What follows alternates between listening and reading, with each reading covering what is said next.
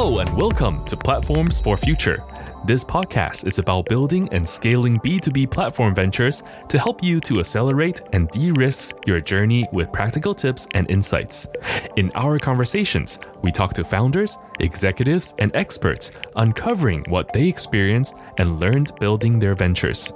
But we also cover new trends like ecosystem strategies, IoT and data platforms, Web3 and sustainability. This podcast is complementary to our Platform Innovation Kit toolset and the Platform Academy, where you can find more tools and learning opportunities for you and your team. For more information, please visit platforminnovationkit.com. And now, enjoy today's conversation. Hello, everybody, and welcome to a new episode of our podcast, Platforms for Future. Um, as usual, I'm here with my lovely co host, Natalie. Hi, Natalie. Hi, Matthias.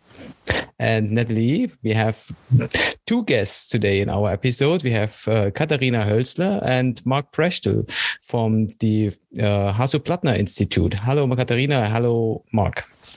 Hi, very nice to be here. Hi, thanks for having us.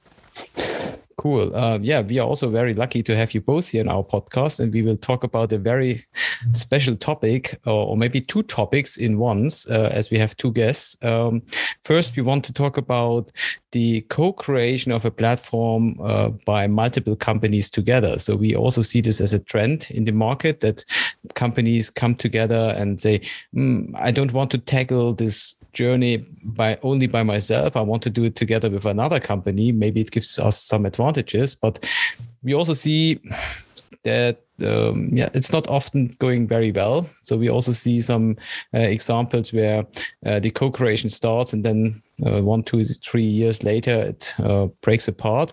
So we will talk about this one. So what are success factors about um, yeah, jointly creating a company?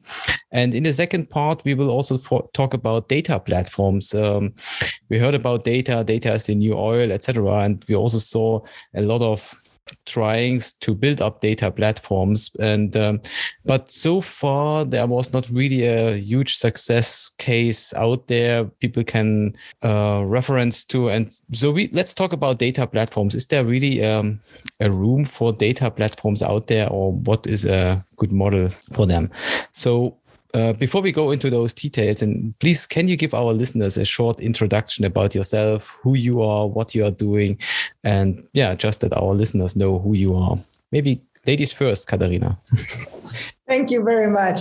So, um, yeah, as you mentioned, I'm at the Hasso-Plattner Institute at the University of Potsdam, and I'm leading the research group IT Entrepreneurship, where we focus obviously on all questions of digital entrepreneurship, digital ecosystems, digital platforms, digital innovation. And next to this, I'm also um, part of the Commission of Experts for Research and Innovation that consults the German government. And here, the question of digital platforms actually is a very relevant one that uh, we have been discussing for quite some time. I, I move on. Yeah. Uh, thanks for handing over, Katharina. Um, well, a few words about myself. Um, by education, I'm an industrial engineer and I'm an external PhD candidate at the chair of, uh, of Katharina, um, the chair of IT entrepreneurship at the same time, as I mentioned, I'm an ex- uh, external PhD candidate. Um, I'm working uh, for Freudenberg Group, uh, headquartered in, in Weinheim, where we strive for uh, new digital business models, the digital transformation of such a huge corporation, and uh, tackle the challenges and the topics of the futures. And uh, in there, digital platforms, but also data ecosystems are a topic of interest where I really put my research research focus on, but also have my common and uh, yeah common interest uh, from a practitioner point of view. Thank you. Um, so let's go first into our um, into our first topic, uh, talking about co-creation of platforms. Um, so as mentioned before, we see this kind of trend that companies uh, have a motivation not only, or let's not not not just start this journey of building a platform by themselves, but they want to do it together with another company. Um, do you see also this trend? Um, have you done some research on this, and and maybe what kind of um, reasons or motivations you see behind this? Well, maybe maybe I can start here. Yeah, definitely a good question. Um, well, if if you have a look on uh, what went on in the past in the field of of platforms, especially in industry, there were a lot of failure stories sold as learning curves. Yeah, but um, thinking about um, Trumpf Axoom, for example, GE Predix, yeah, and and they were very much driven by one company um, ending up um, with initiatives such as ADAMOS, um, where um, uh, different, um, especially German machine manufacturers, came together um, and moved on with a with with somehow the same vision, the same goal: establish one digital platform for machine manufacturers. but well, the success rate rate, as you mentioned, Matthias, at the very beginning, um, is is still yeah. There's room for improvement. Yeah, uh, the adoption rate is is quite little. There's a lot of marketing material, white papers out there um, to really catch potential future users of such platforms, but um, the breakthrough did not take place yet, yeah, at least from my perspective. And um, this is what we've seen um, at the at the very beginning of our research, yeah, where we said, well, is this really this centralized manner of um, of IoT in, of uh, IoT in industry, um, is this really the most promising one, or does it need to have uh, different approaches here, more decentralized ones? Yeah, talking about uh, data spaces and uh, data ecosystems here, for example. So you mean um, there's a lot of written things out there, like white papers explaining success factors, etc. But the core assumption behind that a kind of a centralized platform can be run by multiple companies is maybe wrong. So maybe a decentralized platform is the most the better way or the better type of a platform for a let's say decentralized organization behind. Well, I mean, it's quite interesting that we're now trying to actually take the platform phenomenon, which is per se a centralized phenomenon, right? I mean, this is what a platform is about. It brings together uh, buyers and sellers or, you know, people on that platform. So the very nature of a platform is to be centralized. And what we have seen is that those platforms that are really successful, that are huge, they are run by one company. So, you know, looking in, in the B2C world, especially, we, we have all of them. We have Alibaba, we have eBay, we have Amazon. So this is very much centralized. Now, if we look into the B2B world, this is what Mark just mentioned. We suddenly realized that those underlying mechanisms that actually build platforms they don't work as well as we would assume. So the notion of being a centralized platform, which actually gives you all those networks effects and scaling effects and, and every all the promises we see with these platforms, they don't hold in a B2B world. And, and that's kind of where we started the research where we wanted to understand better why is it not working? I mean what is it that companies be in a b2b world don't see those promises we all expect from a theoretical perspective and from real life and b2c why is it not working? And that's kind of where we we started. I guess that to me that raises two questions. Why one is so why is it not working? And two because it's not of you know when we look at b2c we naturally intuitively it might seem that it should be working right? So uh, maybe companies have not yet realized or the market has not yet realized that it's not working. But the other thing is uh, maybe they don't want to see that it's not working because that means they would have to work together with other partners or competitors and to co-build platforms and that might be a bit scary for for quite a lot of companies. So it's i guess it's one on one hand awareness of it's not really working and why. And secondly okay, but uh, that means we've got to you know work together. And and uh, so how do we go about this yeah, well, I, I, definitely agree, Natalie. Yeah, and um, there are a lot of success stories in the B2C field out there. Yeah, um, and uh, yeah, B2B companies are somehow inspired of this success. Yeah, inspired in the private environment, and they want to transfer this success towards the field of B2B.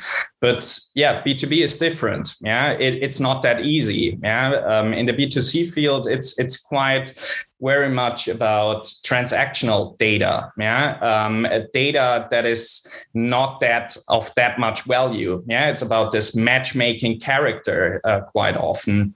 Whereas in the field uh, of B2B, well, um, Matthias, you mentioned it at the beginning, data is the new oil. Yeah. And uh, no company wants to reveal this oil um, or leak it with others. Yeah. And, and this is a, a huge hurdle. Yeah. Um, there's a lot of potential about collaboration, um, not only internally, firm internally, but also um, across firms' boundaries uh, along the whole supply chain. Yeah, um, a lot of firms talk about it, uh, but they are still hesitant when it really comes to specific. Um, yeah, implementations or or use cases. Yeah, and um, well, a, a, use case I do have in mind um, is, for example, collaborative condition monitoring. But we we can maybe cover on that later on. Yeah. Yeah, I, I wanted to uh, immediately jump into what Mark just said. So I think, Natalie, you ask about the why. And this notion of we are just exchanging information, you know, that's not very important for us. That works perfectly. That's transaction. Now, if we think about collaboration, we are revealing ourselves. We are making ourselves vulnerable because we are revealing information, data, things about our products, our services, our customers to the other partners. And this is what is so different in this new sphere, maybe call it, in the B2B platforms that obviously we have transaction platforms that works very well with a centralized approach. But if we talk about collaboration, it is so much more because it's not a one off relationship right? It's continuously building relationship. It's revealing proprietary information. It's making ourselves vulnerable to the others. And this is where the companies struggle. And this is and this comes to your second question natalie about why do the companies feel suddenly so anxious? And this is exactly the point if they don't know the other players. And, and this is actually a very important precondition for companies who are used to work together, who have been doing this for many, many years. Such an interaction and collaboration on a platform, on a digital platform, actually works quite well. Now, for those companies who don't know the other partners, that is quite a hurdle and this is kind of where they stop. And i think this kind of leads to what mark just started about you know the example of the uh, conditional monitoring. This is a very good point. So um, so you mentioned at the beginning Katharina the marketplaces are about bringing to, together supply and demand. But what we also learned is we have done a, a, research on about 400 B2B platforms in Europe. We also learned about in a B2B space, it's about collaboration. It's about removing inefficiencies in uh, be, between them and um, and focusing on collaboration. And and you also mentioned about revealing data and so on. So and then collaboration. So what I have, we have also done a project uh, using blockchain uh, which allows you to collaborate but not revealing the data itself. So we have done a project where multiple companies could exchange the status of informations using blockchain, but without revealing the data itself. So it keep them uh, kind of yeah private the data, but at the end it removed an inefficiency in the whole process uh, using a decentralized uh, blockchain platform. Um, and this at the end will also create a kind of a trust between the companies, so they can trust the process they can trust uh, build trust in collaborating but without revealing the data is this something like a trend or something also which is coming out of your research? Would you say this could be something like a pattern uh, for for data and collaboration platforms in the B two B space? Um, interesting point, uh, Matthias, that you make here, um, and I, I, definitely see this trend. Um, there are a lot of uh, startups focusing on exactly this value proposition. They say, "Well, leave the data where it is. Uh, we compute it for you and we encrypt it for you and then transfer not the data, the raw data, just the information that is actually of value um, for a certain company that has interest in this information. Yeah. Um, and, and there are startups out there. There's one in Berlin um, focusing on that. Yeah. And, and, um, but there are also a lot of American counterparts doing exactly this. Yeah. Offering this value proposition. And this brings me to the point point yeah, uh, to the keyword collaborative condition monitoring. Yeah, maybe little excursus um, uh, from from the, the Freudenberg perspective. Yeah, um, uh, one of our subsidiaries is active in uh, the process industry and uh, taking the, the example of a pump here yeah? Within a pump as a system you have a lot of components yeah? And the pump OEM acts as a system integrator. But what we see currently is that the component manufacturer all by themselves they work on proprietary IoT solutions yeah? Um, well leading to the fact that at the end user side um, in the process industry, well, you, you have exactly uh, numerous applications yeah, that that um, needs to be handled uh, by the end user. And from a um, user experience point of view, that's somehow a catastrophe. Having um, more than 20 applications here installed on your on your phone, and then um, checking all the different subcomponents, be it a seal, be it a drive, be it a bearing. Yeah, and um, this is where this collaboration aspects need to be really leveraged yeah? Ending up with a better experience leveraging the, the hidden potential that lies with data because all or nearly all are measuring the same and really yeah um, improve uptime. And that's what it's all about in the process industry. Can you so um, just uh, for uh, clarity i guess uh, uh on my side can you define collaborative condition monitoring and maybe give a couple of uh, examples? Yeah, uh, definitely for sure, Natalie. Yeah, um, I, I, brought it up, yeah, this term, um, but it's not from myself. Um, I, I, read a, a quite inspiring white paper by Platform Industry 4.0, so somehow a governmental driven institution. Um, and um, they revealed a white paper on exactly this use case, um, where they also uh, uh, brought up um, um, similar examples that I just gave with uh, with the pump in in the process industry. And what it is about is really all firms do or uh, aim to offer condition monitoring by themselves. But well, where where's the value? Um, the value is when when all component manufacturers really work together, pool resources and resources in the sense of data, in the sense of data analytical capabilities. But so far well, they stick to silo logic. Yeah. Um, um, well, uh, Freudenberg is working on it. Yeah. Our competitors are working on it. Yeah. The bearing manufacturers do. The drive manufacturers like ABB, um, Siemens, they do. But what we do not see is true collaboration based on on the gathered data. Yeah. And and this is exactly what is collaborative condition monitoring about, breaking those silos. Yeah. And to really, um, yeah uh, aim to um, leverage the potential that lies with this data and improve uptime uh, at the very end. And actually, that already shows the problem, like the deep core problem of it all. And I'm still thinking, uh, Matthias, about your example, and I try to relate to that in, in a minute. So, collaborative condition monitoring means that there is no one who owns the data. So if we take an example, for example, from car manufacturing, obviously, if we take a Tesla, Tesla owns the data, right? So they actually determine what is the status of the car. Do we want to give it an upgrade or not? So there's one single interface. Now, we know that German manufacturers tried this as well, but then the, the, German automotive suppliers said, "Oh no, no, no, no! The brake system is from us. You know, that's our data. We don't give the data to you." And then the wheel manufacturer came and said, "No, no, no, no! You know that from from from the wheels, that's our data." So this notion of who owns the data and who can build value up on it is fine as long as, as it is centralized, like Tesla.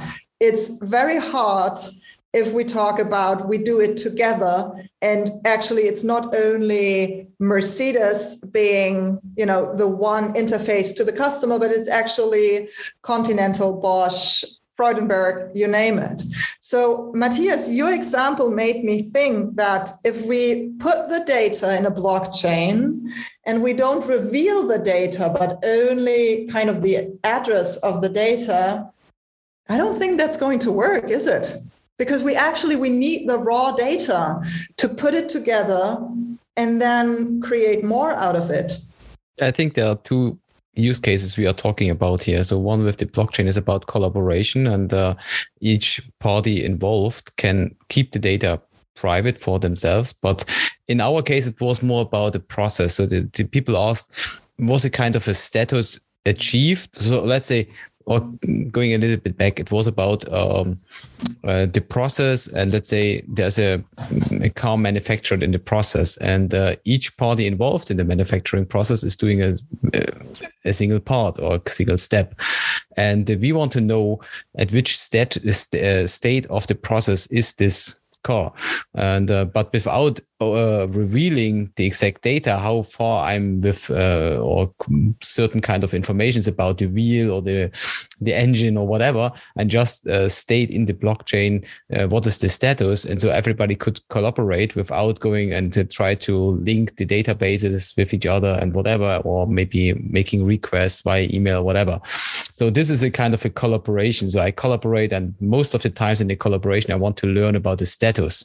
Uh, is this ready? Is it not ready etc in your case it's more about really about the data itself. So it's another case we are talking about and then it's about uh, condition monitoring and really maybe bringing the different conditions from single parts into a bigger picture.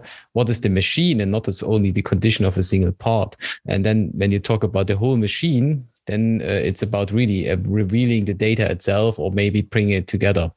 But this is then another case Exactly. And maybe, and this leads directly to Mark's uh, work, because that is a fundamental difference we found in uh, the research that true collaboration means joint shared value creation so it's, you know, like the example you gave, that's for us, it's not collaboration. That's like working together. But collaboration really means putting the different parts together so that they are inter, intertwined and you can't just solve them right mark isn't is, i mean i think that was a major um, revelation in your process when you started to see that oh actually that's kind of the crucial point.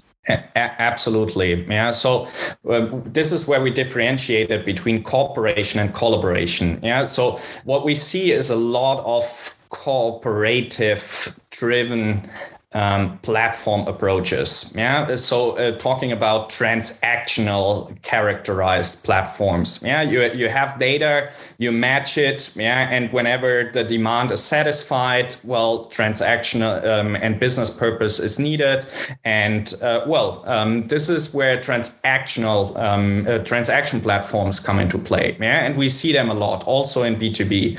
But when it comes to true collaboration about pooling resources, well, a lot of firms talk about it, but the success is quite limited so far. Yeah, um, because well, all have the fear, and this brings me to the to the the research we just recently conducted. Um, all see fears in revealing some packages of data. Yeah, they have the fear then whenever I reveal and share data with others, another market companion made uh, my um, might be able to to analyze the data in a different manner, in a better manner, yeah, and and create more value out of it than the company um, that uh, originally gathered the data, yeah, and and there are a lot of challenges um, that um, we identified that give reason or explanation um, towards the absence of such data ecosystems so far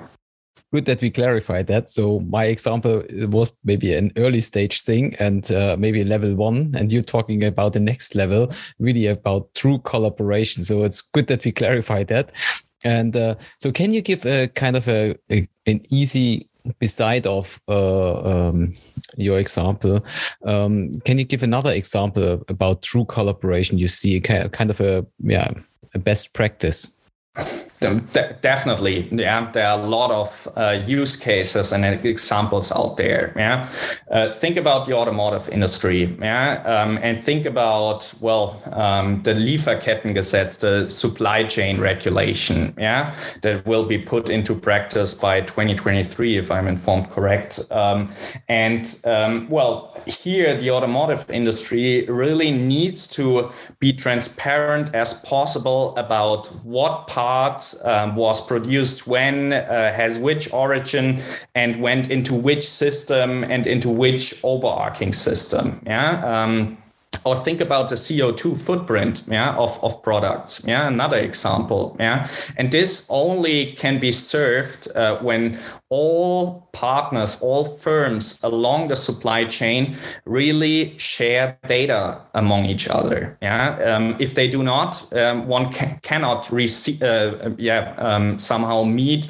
this requirement that is made um, uh, governmental wise. Yeah, and and this is where where initiatives such as Catena X uh, come into play. Yeah, maybe you heard about it. Yeah, um, they they just kicked it off um, beginning of August officially a lot of uh, pre-discussions earlier in 2021, settling up on on on the the principles of another European project, Gaia X, yeah, um, where they really want to foster the idea of decentralization, yeah, and working together on a data level, yeah, and um, there are a lot of use cases out there.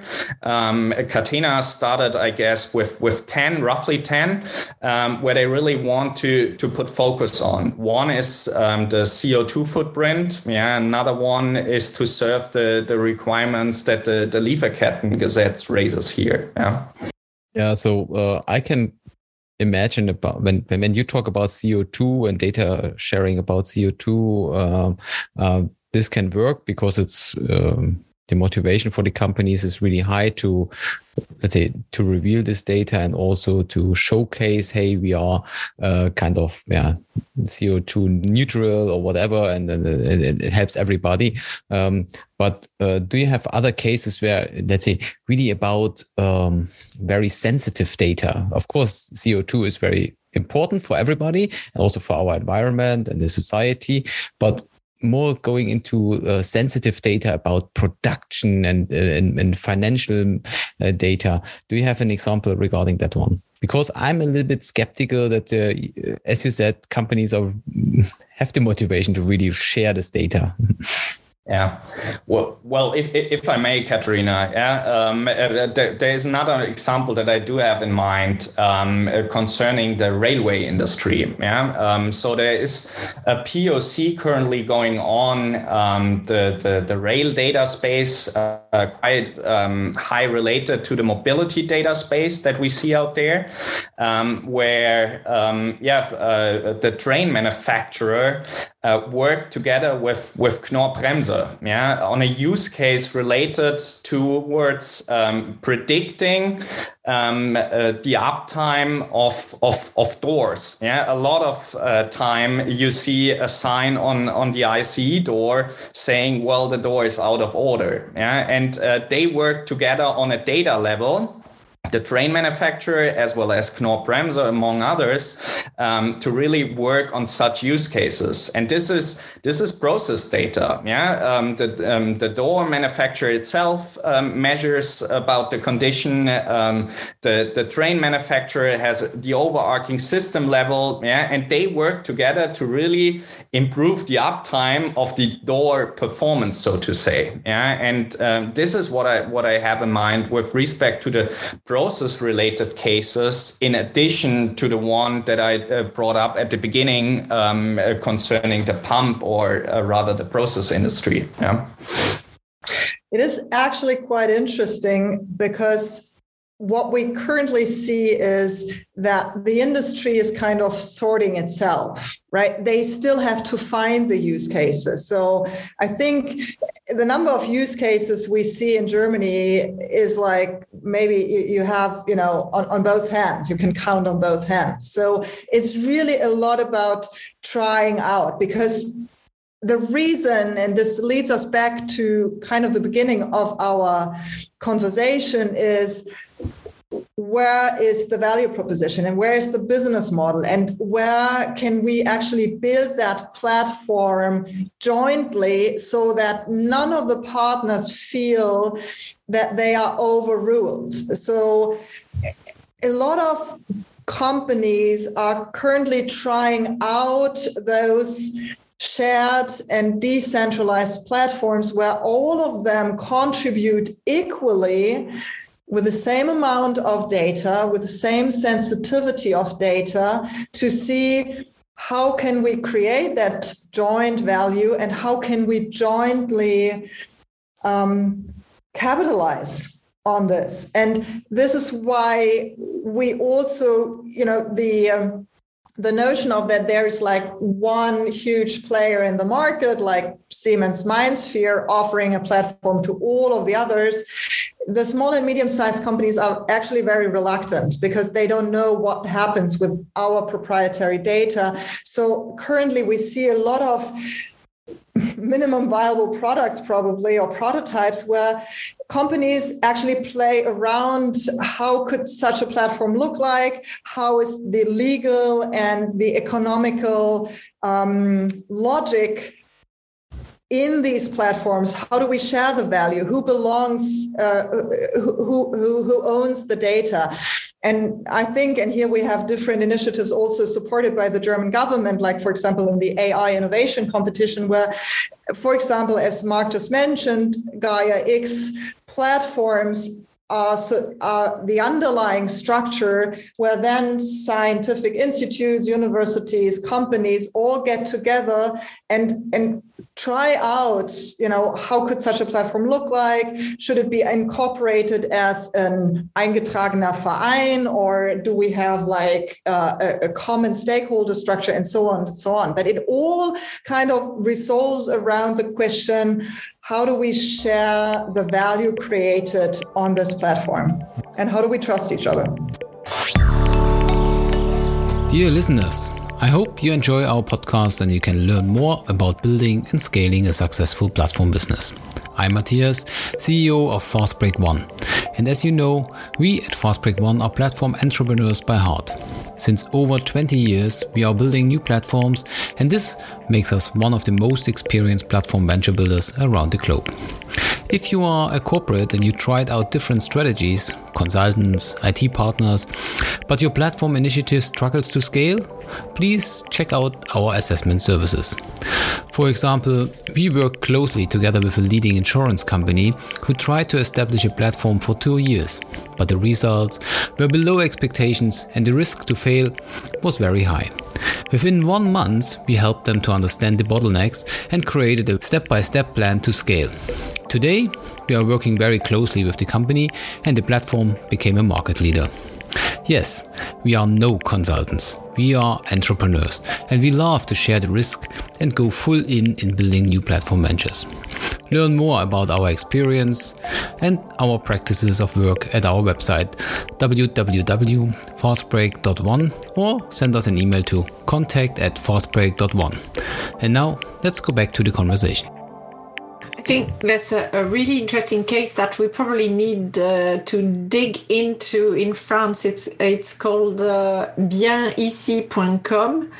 It's a real estate uh, platform, and actually. Uh, 15 competitors got together to build uh, a, a, real estate uh, advertisement or property advertisement platform. So actually, when you think about it, it's the gold, right? It's it's uh, uh, really their core value that they have somehow put together. So I think it might be interesting, maybe Matthias, that we we invite them also. Uh, uh, but it, I think it's a real good case because they're now the third platform in France uh, for um, property advertisement.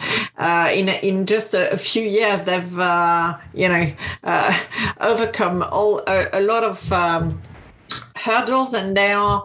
Uh, uh, putting forward the fact that they are really uh, focusing on a user-centric and privacy data privacy platform. So I, I you know i don't really know how they they did it but but i think it might be an interesting case uh, uh, to look at uh, so it's b2c but still you know when you think about the the the, the importance of the value uh, of the data that they are sharing uh, i think it could be a, a really interesting uh, learning case yeah definitely yeah, very very good um, but I think we also need to distinguish here. So um, we also talked to Prisma, Prisma Capacity. It's a platform here in, from Germany, but um, run by multiple stakeholders and shareholders from all over Europe. And so it's a kind of a joint initiative uh, a joint platform owned or owned uh, jointly by multiple shareholders, but it's a platform, a kind of a marketplace for capacities of gas trading. Um, but this is then they are running a centralized platform, but they yeah distributed the shares of the centralized platform. In our case, we talk about data and data sharing. Um, and um, so, Mark, what you mainly described is about uh, with with the ICE and the train, etc. It's like three or four companies coming together and they learned major impact to let's say the downtime of a door are three four factors and those three four factors are coming from three four different companies and if we can if those companies can work together they can also jointly create a service for uh, Deutsche Bahn and uh, bring this service together to Deutsche Bahn, and they have together also a shared revenue model. But for me, it's still not a platform. A platform is really like bringing together supply and demand. And here we are back with the with the topic about data sharing, data supply and demand, kind of marketplace thing. Um, and we heard about the industrial data space. The industrial data space also put some research on it and they created a kind of a model of how could a data platform, a data marketplace look like. And for example, we started to work together with Deutsche Telekom. They took the the, let's say the blueprint, the concept of the industrial data space, and they implemented it with the data intelligence hub. But what when you go to the intelligence hub right now, what you see is, of course, they trade data, but this is open data. So they take data which is already openly available from cities or whatever, and they put it on a on a marketplace. But it's not really sensitive data. This is data you can find if you search for it, you can find it. Uh, of course, maybe the marketplace helps you to find it a little bit faster, but it's not really sensitive data. It's not so so so crucial data. So yes, it maybe works, but it's for me, it's not really a blueprint that or kind of a proof that really works. So, um, um, so looking at your research, do you found some one or two points where you say, yes, if you really want to go into true collaboration and uh, and bring and building a marketplace or kind of a platform type of thing, what what kind of one, two, three major success factors have to be in place? Is there is other kind of yeah things? Uh, interesting point that you're making here, Matthias. Yeah, uh, and this is exactly somehow the starting point of my research. Yeah, uh, we made exactly this observation. Yeah, um, if there's some data shared, exchanged among different partners, well, then it's not that critical data. It's not that sensitive data, as you termed it. And uh, well, yes. Um, so we went out, uh, conducted uh, more than 30 interviews with with experts related to initiatives such as Catena X, for example, yeah, um, experts uh, in the field of Gaia X, and we ask, well, why are firms hesitant about joining data spaces, data ecosystems, even the potential yeah um, is at hand. Yeah, it's so huge, but um, well, everyone talks about it. But when you uh, think about the real implementation and uh, research it a bit, um, you see it's quite limited. And now coming to your point, the success factors, um, they are manifold. Yeah um, it's not about taking the social perspective only nor the technical perspective only. It's about the combination the socio-technical perspective yeah? And this is what we could reveal yeah? Um, we we were able to reveal four major dimensions the technological the human the organizational and the business perspective yeah? And uh, business wise just to um, pinpoint here one example one really needs to put one overarching business model into place in such a data space where everyone is somehow happy with his piece of cake that he gets. Yeah. And so far, we do not really have this mechanism, an automated mechanism to scale um, uh, um, accordingly um, to, to identify the value of, of contribution and the data itself. Yeah. And, and this is where the problem lies from a business perspective. Yeah. To, to really, um, yeah, uh, capture the value and then share it accordingly yeah um, in in terms of monetization but Katharina yeah to add to what mark just said independent from the dimensions we're looking at what we have realized is that this whole notion of platforms requires a new mindset and a relearning or reskilling of the companies. So Mark just gave the example of the business dimension, but also for the technological perspective, obviously, and the organizational um, dimension. This is new stuff. This is, you know, a thinking in terms that companies are not used to. They they know how the business worked in the past they know that this mostly was linear, uh, it was process wise, and now it's a complete different perspective. So they need new and other technological skills. They need a different organization. They need a different understanding of business terms, how that value is created. And that actually is, you know, probably the most important challenge. A very good point, and this leads me to um, a thought I have um, to Web three. Um, so, as you said, in the past we had those linear models. The companies are keen to that. Now we are on the digital economy, ruled by platforms. The companies are learning that model, try to adopt this model. But when it comes to data, it's all about trust. So it's what you said. So the people or the companies, they need to trust. How do you uh, use my data? Can we really have a shared revenue model? So uh, all, all is digital and you have to build trust in a digital world. And this leads me to Web3. So maybe as a next kind of inflection point of how we do business and to really unlock the power of data platforms is like um, we have to go into this Web3 world because in the Web3 world, we also talk about digital organizations. So, like a decentralized autonomous organization or a digital organization. So, you put in all the rules and the government governance structure into a kind of yeah contracts digital contracts and this creates a lot of trust among each other and uh, is this something you also see that maybe we to really unlock data platform potentials, we have to go into a Web3 environment and in a Web3 mindset, thinking, and so on?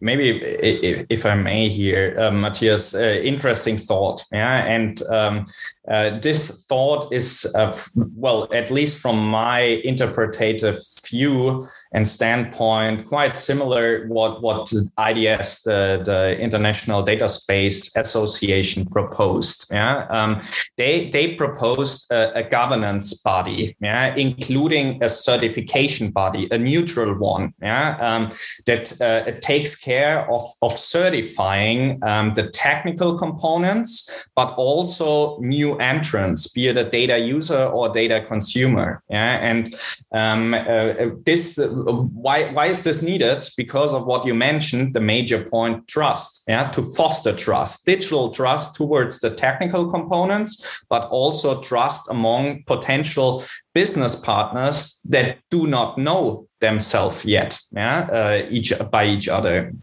and um, this is this is exactly what what needs to be fostered what we also covered in our research and we're, we're able to derive that that such certification institutes play a crucial role in in, in the near future yeah um, to really make such approaches such as catena in the automotive field running um, in a in a successful manner I'm not sure, Matthias. I, am not sure. It's like we, we hope, right? We hope that Web 3.0, Web 3 will bring the remedy.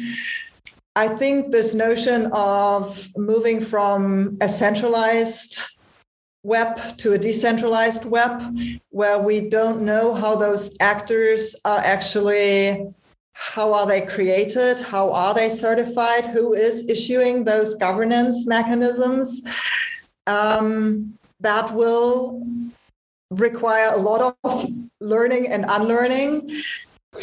I do see the potentials. I like to believe. However, as we are, as societies, as a world, as humans, coming from this centralized notion, I think it will be rather hard and it will still require strong players who shape the Web3. And if we talk about strong players, we are again kind of, you know, that's a contradiction. That's what we don't want. So I'm, you know, I, am looking forward to that. I'm eager to see how it will develop. But right now, I'm actually pretty skeptical. Yeah, you're, you're, you're, you're both right. Um, we are at the beginning and we see some early things like let's say some some some minor things like bitcoin ethereum or whatever. So those kind of decentralized organizations they they, they start with a very simple use case. Um, but it's the starting point that we need to we need to have a look at. So i think oh, we have uh, discussed a lot of great points here and i love this whole conversation and i it can go on for hours. Um, um, yeah, Natalie, you also want to maybe. No, well, no, I was going to ask a question, question but now you're saying it's too late. So, oh. no, it's not too late. Maybe just one last question, but I think no. we, we, we could also maybe schedule a part two, maybe after you finished your research and um, you found out more. But it, I, I really, really like the conversation. It can go on and go on uh, because it's there are a lot of points we can discuss, and um, yeah, it really I like it.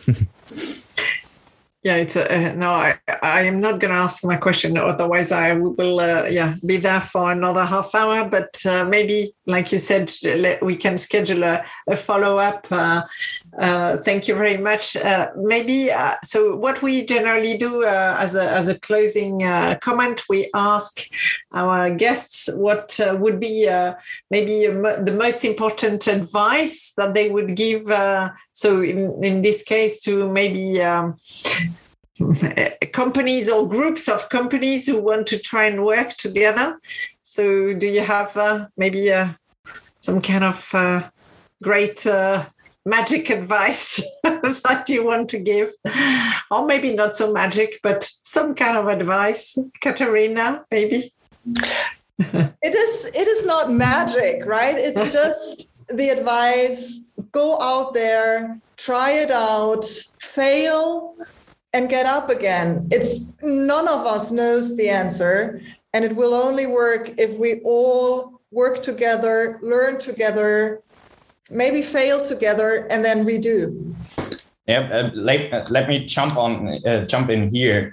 Uh, I, I, definitely agree with Katharina. It's a it's about uh, a generation of learnings. Yeah, but um, my major recommendation um, from a managerial standpoint would be uh, being open towards the new. Yeah, and um, have a vision, create a vision, a joint vision together with partners. Yeah, that you pre-selected and then uh, coming from um, this vision uh, and, and slice the elephant yeah uh, derive um, specific deliverables yeah um, small uh, uh, the achievement of milestones and then having smaller successes towards the final goal, the, uh, achieving the vision. Yeah? And this is what it's all about slicing the elephant, having specific use cases yeah, that you implement, POCs, MVPs, yeah, and then have somehow a proof of success of what you're doing. Yeah? And, and this is um, what what people are aiming for in the context of Catena X and and related initiatives. And I'm very much looking forward how this goes um, because it's it's a huge journey um, that they have on the agenda, and it's quite challenging. But uh, well, let's rather be optimistic about it than uh, pessimistic. Yeah, thank you very much. And as we also said, uh, change isn't made by watching from the sidelines. So you put your skin in the game, uh, put yourself into the game, try it out, learn as fast as possible. Um, Katharina, Mark, thank you very, very much for joining our conversation. Yes. It was a pleasure, a lot of insights. I also think our listeners will listen to this episode twice or three times uh, because uh, uh, there are a lot of insights in there in it. Um, yeah, and maybe we can have another conversation uh, after you finish your research, and then we can compare what you have said now uh, compared to your final research results. Yeah, th- thanks a lot indeed. I would like you to come back. And there's plenty to learn and to exchange on this topic. We're at the very beginning of this topic, in fact. And I, I, I often say on this podcast that I feel that um, uh, uh, the, the next thing is really to get those ecosystems of companies working together. Uh, it's not, at, at, least on B2B. I mean, your starting comment about, uh, you know, the fact that in B2B, um, single uh, centralized platforms were not really working. Um, I really, uh, you know, feel this. Um, I think we are still quite, you know, at the beginning of the journey, like I said. But uh, yeah, so uh, very much looking forward to the uh, uh, the outcome of your research and to inviting you again. Thank you. Thank you very much. It was a pleasure. It was very mind stimulating. So I think uh, speaking, uh, at least for me, uh, would love to come back and uh, have another chat. Thank you very much. Yeah, thank you uh, from my side as well. Nothing to add. Yeah, it was very inspiring, um, and I'm I'm happy to to share uh, future research results. Yeah, definitely. Thank you. Great. Me too. Thank you. Bye. Bye.